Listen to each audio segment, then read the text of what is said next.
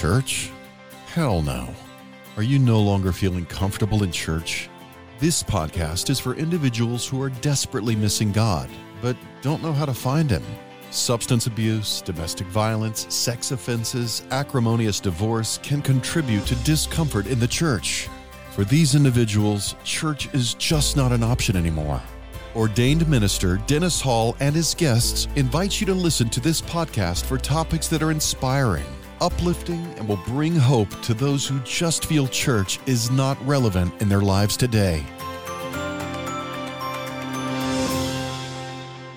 I'm Dr. Dennis Hall, and I am delighted that you're listening to this podcast today.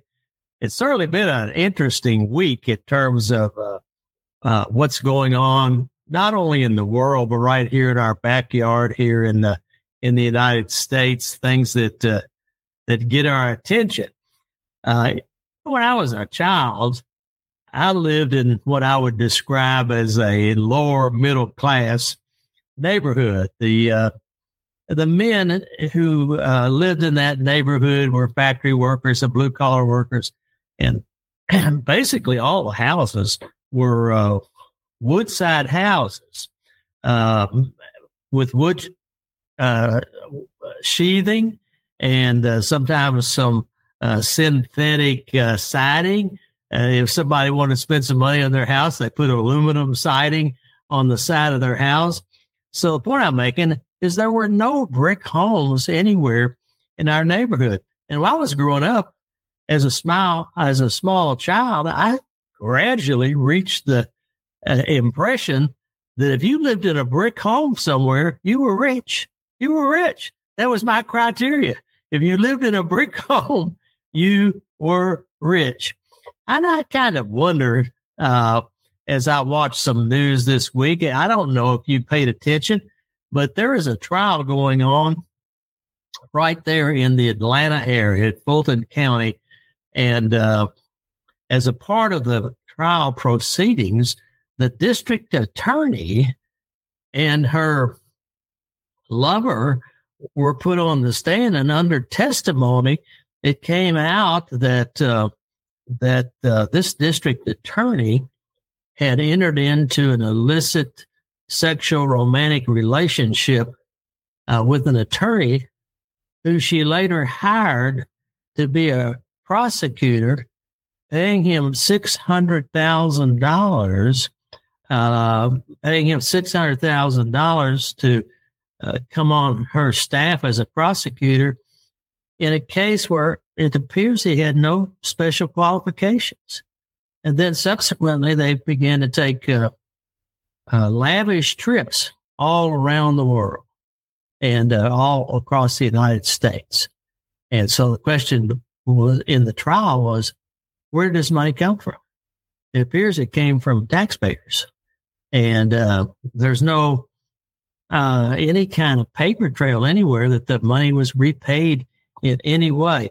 And I couldn't help but wonder what in the world are people around the world in the United States thinking when they view people who are being paid hundreds of thousand dollars and involved in illicit relationships and uh, and, and what is the impression being made about rich people arrogance and uh, downfall.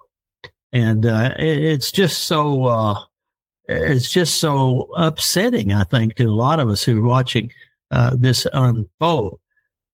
I recently uh, had a heard a man who would be considered rich by most worldly standards ask the question he said, if the Bible teaches us to believe on the Lord Jesus Christ and thou shalt be saved, then why does Matthew 19 24 teach it is easier for a camel to go through the eye of a needle than for someone who is rich to enter the kingdom of God? So, question is, is it impossible for a rich man to go to heaven? The answer is an emphatic no. It's not impossible. Is it difficult? Very, very difficult. Jesus, when he spoke these words that it is easier for a camel to go through the eye of a needle, it was just after he had been approached by a rich young man who asked what he must do to enter the uh, gates of heaven. Now it became clear right there in the scripture that this young overachiever, uh, he wanted to find some task or discipline that he could accomplish and perhaps add to his list of achievements to get himself into heaven. And Jesus told the young man, Well, uh, you must keep the commandments. And when the young man asked which ones, Jesus replied, You shall not murder, you shall not commit adultery, you shall not steal, you shall not give false testimony, you must honor your father and mother, mother, and love your neighbor as yourself. I have to just say that watching this Fani Willis testimony yesterday, it just appeared that she's a person who's fallen down on all of these kinds of commandments. But this young man in the scripture replied to Jesus, he said, I've done all of these, and uh, I would want to, I want to know what more should I do? Well, Jesus and his omniscient uh, nature looked into the man's heart and uh, he determined what his true motives were. And he exposed his motives by telling him that he must sell everything he owns, sell everything he owns and give the money to the poor and then come and follow him, Jesus. And the man went away sad, grieved, sad and grieved because his wealth was too important for him to give up. He had made a choice.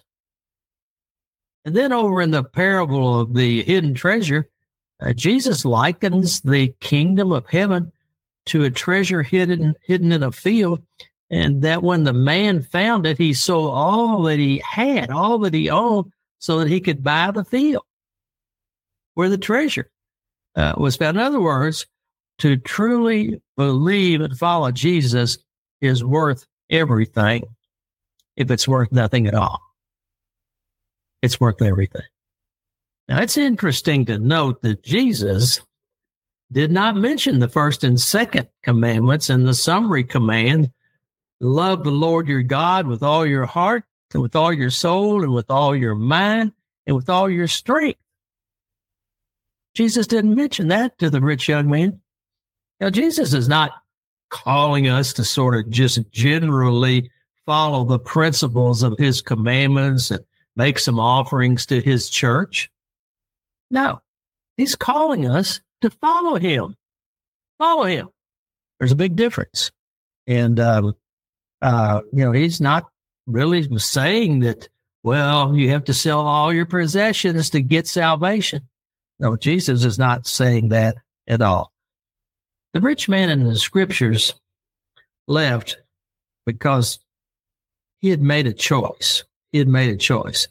And uh, the, the choice between Jesus and money, in his case, money was the winner. And it seems that that's the problem today, that money is most often the winner. You know, it's clear that the young man was grieving. He understood uh, the choice that he made. That's probably why he was grieving. And then over in uh, Matthew 6 21, Jesus tells us, For wherever your treasure is, there your heart will be also. And then over in Matthew 6, he says, No one can serve two masters. Either you will hate one and love the other, or you will be devoted to the one and despise the other. You cannot serve God and money. It's not possible. Now, scripture teaches that uh, much to whom much is given, much is expected. You know, the great Bible teacher Matthew Henry says it this way Rich people have a great account to make up for the opportunities uh, above others. The opportunities that get. Goes on to say it's utterly impossible for a man that sets his heart upon riches to get to heaven. Did you hear that? Matthew Henry, the great Bible scholar, says it's utterly impossible, utterly impossible for a man who sets his heart upon riches to get to heaven. Nothing less than the almighty grace of God will enable a rich man to get over this difficulty. Now, another Bible commentator uh, put it this way by list, list, uh, listing these characteristics of a rich person. Rich people capture the affection of others. Rich people fall into the trap of thinking they've gained all of their wealth through their own undertakings and endeavor. And the rich become proud of their wealth and unwilling to be thought of as one of those uh, poor, despised followers of Jesus. And we all know this. Riches take up time and energy and fill the mind with worry and anxiety. And frankly, leave little room for God. And riches often produce luxury and vice. It becomes difficult to obtain wealth without sin, without avarice, without covetousness, fraud, and oppression. We might have seen all of that being uncovered in the Fani Willis testimony in Atlanta. No, it's not impossible for the rich to enter the kingdom of heaven, but it's very difficult. Entries, entry is uh, impossible for those who, like the young rich man, consider their riches more important than God. You know, I've had some disappointing experiences interacting with some very wealthy people in this country. Um, I remember asking a very wealthy man about uh, some of the poor that lived in his community who didn't have access to health care. He was a very, very wealthy man. I remember him looking me right in the eye and say, Well, I can tell you what, it's not my responsibility. It's not my responsibility to have any of my resources go toward helping the poor and afflicted. So it's not shocking to me. I've encountered it in my own personal uh, ministries and my own personal interactions with some very, very uh, wealthy people. You know, riches do not necessarily exclude a person for heaven, but, uh, and it's not impossible for the rich to be saved without giving up their fortunes. You know, who, uh, who have great wealth. You know, in the case of Moses Zacchaeus and Joseph of, of uh, Arimathea, these were devoted disciple, disciples, and they were also very wealthy men. And I'm not telling you it's not difficult. You've heard me say it several times now. I think we all recognize that the pursuit of wealth often distracts and becomes more important than walking with God. And the scripture clearly teaches that the love of money is the root of all evil. Not the money, but the love of money is the root of all evil. So, who are the rich that are being discussed in uh, Matthew 24? You know, the Bible consistently chides the rich who gain their wealth by unjust means, who become rich by uh, dishonest means and uh, oppression, extortion, stealing, unethical practices. Um, the Bible is very clear about those kinds of things. But you know, even one who becomes wealthy and rich by honest means is still in danger of missing the point that to be saved, they must be committed to following Jesus. Now, it's kind of interesting to just think about this whole subject of who's rich. You know, if you ask Americans who's rich, the majority of Americans uh, in surveys will say, well, it's people who are worth more than a million dollars. That's the perception. If you're worth more than a million dollars, you're a rich person in America. And let's try to bring a little bit of definition to this uh, uh, who is rich. You know, Americans profoundly underestimate how rich they are compared to the rest of the world. Doing a sublet in a in a survey published by the Washington Post, U.S. residents estimated that the global median individual income is about twenty thousand dollars a year. But the real answer is the global median income is about a tenth of that, only about twenty one hundred dollars a year. And then in these surveys, Americans typically will uh, place themselves in the top 37% of the world's income distribution. But the truth is, the mass majority of Americans rank comfortably in the top 10% of the world's income distribution. In the U.S., $93,000 is enough to make you richer than 90% of the people in the world. $93,000 in net worth. You know, we're talking about the value of your home and furnishings and appliances, boats, motorcycles, bank accounts, all this minus the debt, uh, tells us what your net worth is. You know, that would mean that uh, more than 102 million people in America are in the top 10% of uh, wealth worldwide, far more than any other country in the world. If you have just $4,000, if you have just $4,000 to your name, you are still richer than 50% of the people in the world, or for that matter, the residents in the United States. $4,000. I got a feeling that, uh, you know, a lot of our children and grandchildren and young people have uh, assets that would exceed four thousand dollars. It's a lot of money. You know, somebody might have that much equity just in their car. You know, so we could sort of conclude that uh, you know the United States is considered very wealthy and very rich by world standards. You know, if they're uh, uh, you know, if fifty percent of our people in the country uh, make more than have more in assets than four thousand dollars. We're talking about something in the neighborhood of 165 million Americans are considered rich by world standards. Now, what does that mean?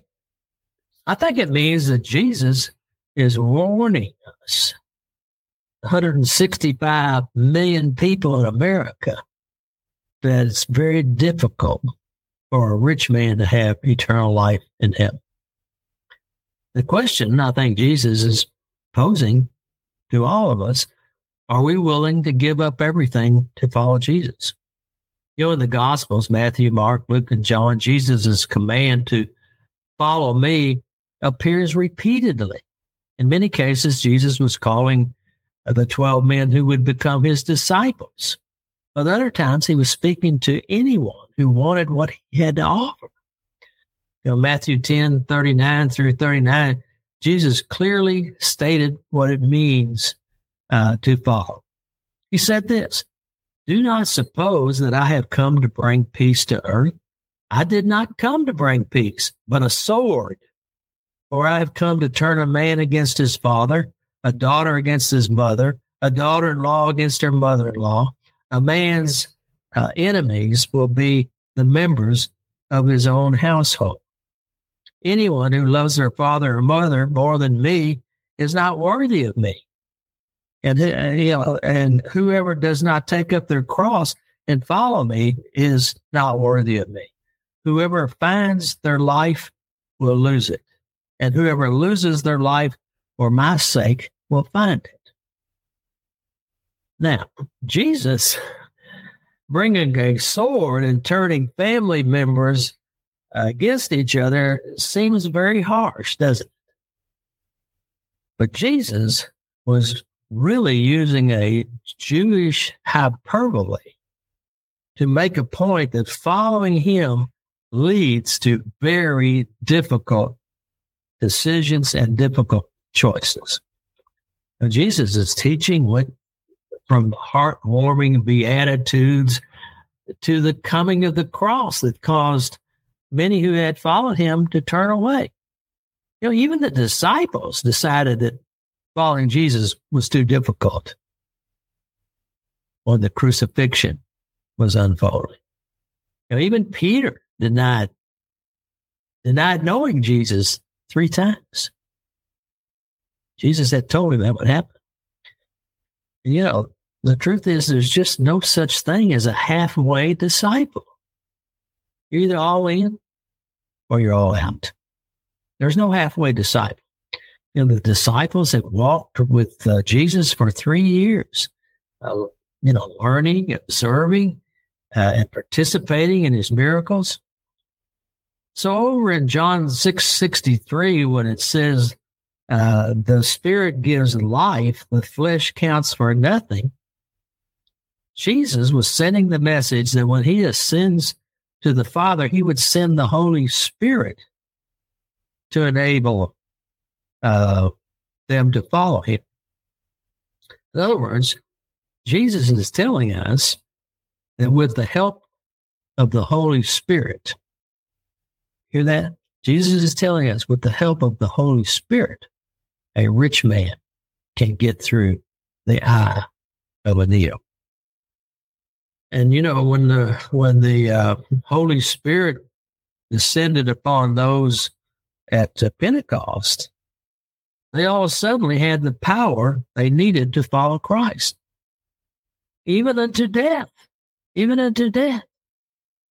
So, as we begin to near the uh, end of this podcast, let me just say this to you. Uh, following Jesus means striving to be like him. It means making Jesus the boss, the boss of our lives. Every decision, every dream should be filtered through his word with the goal of glorifying him in all our endeavors. You know, we're not saved by the things we do for Christ, but by what he has done for us. And because of his grace, we should be striving to please him in every endeavor by having the Holy Spirit take total control over every area of our life. And the scripture teaches that the Holy Spirit explains the scriptures, empowers us with uh, spiritual gifts, comforts us, and guides us. So in the end, following Christ means we live as if Jesus is walking beside us in person. That's why it's difficult for a rich man to get to it. Thank you for listening to this day, and may God bless you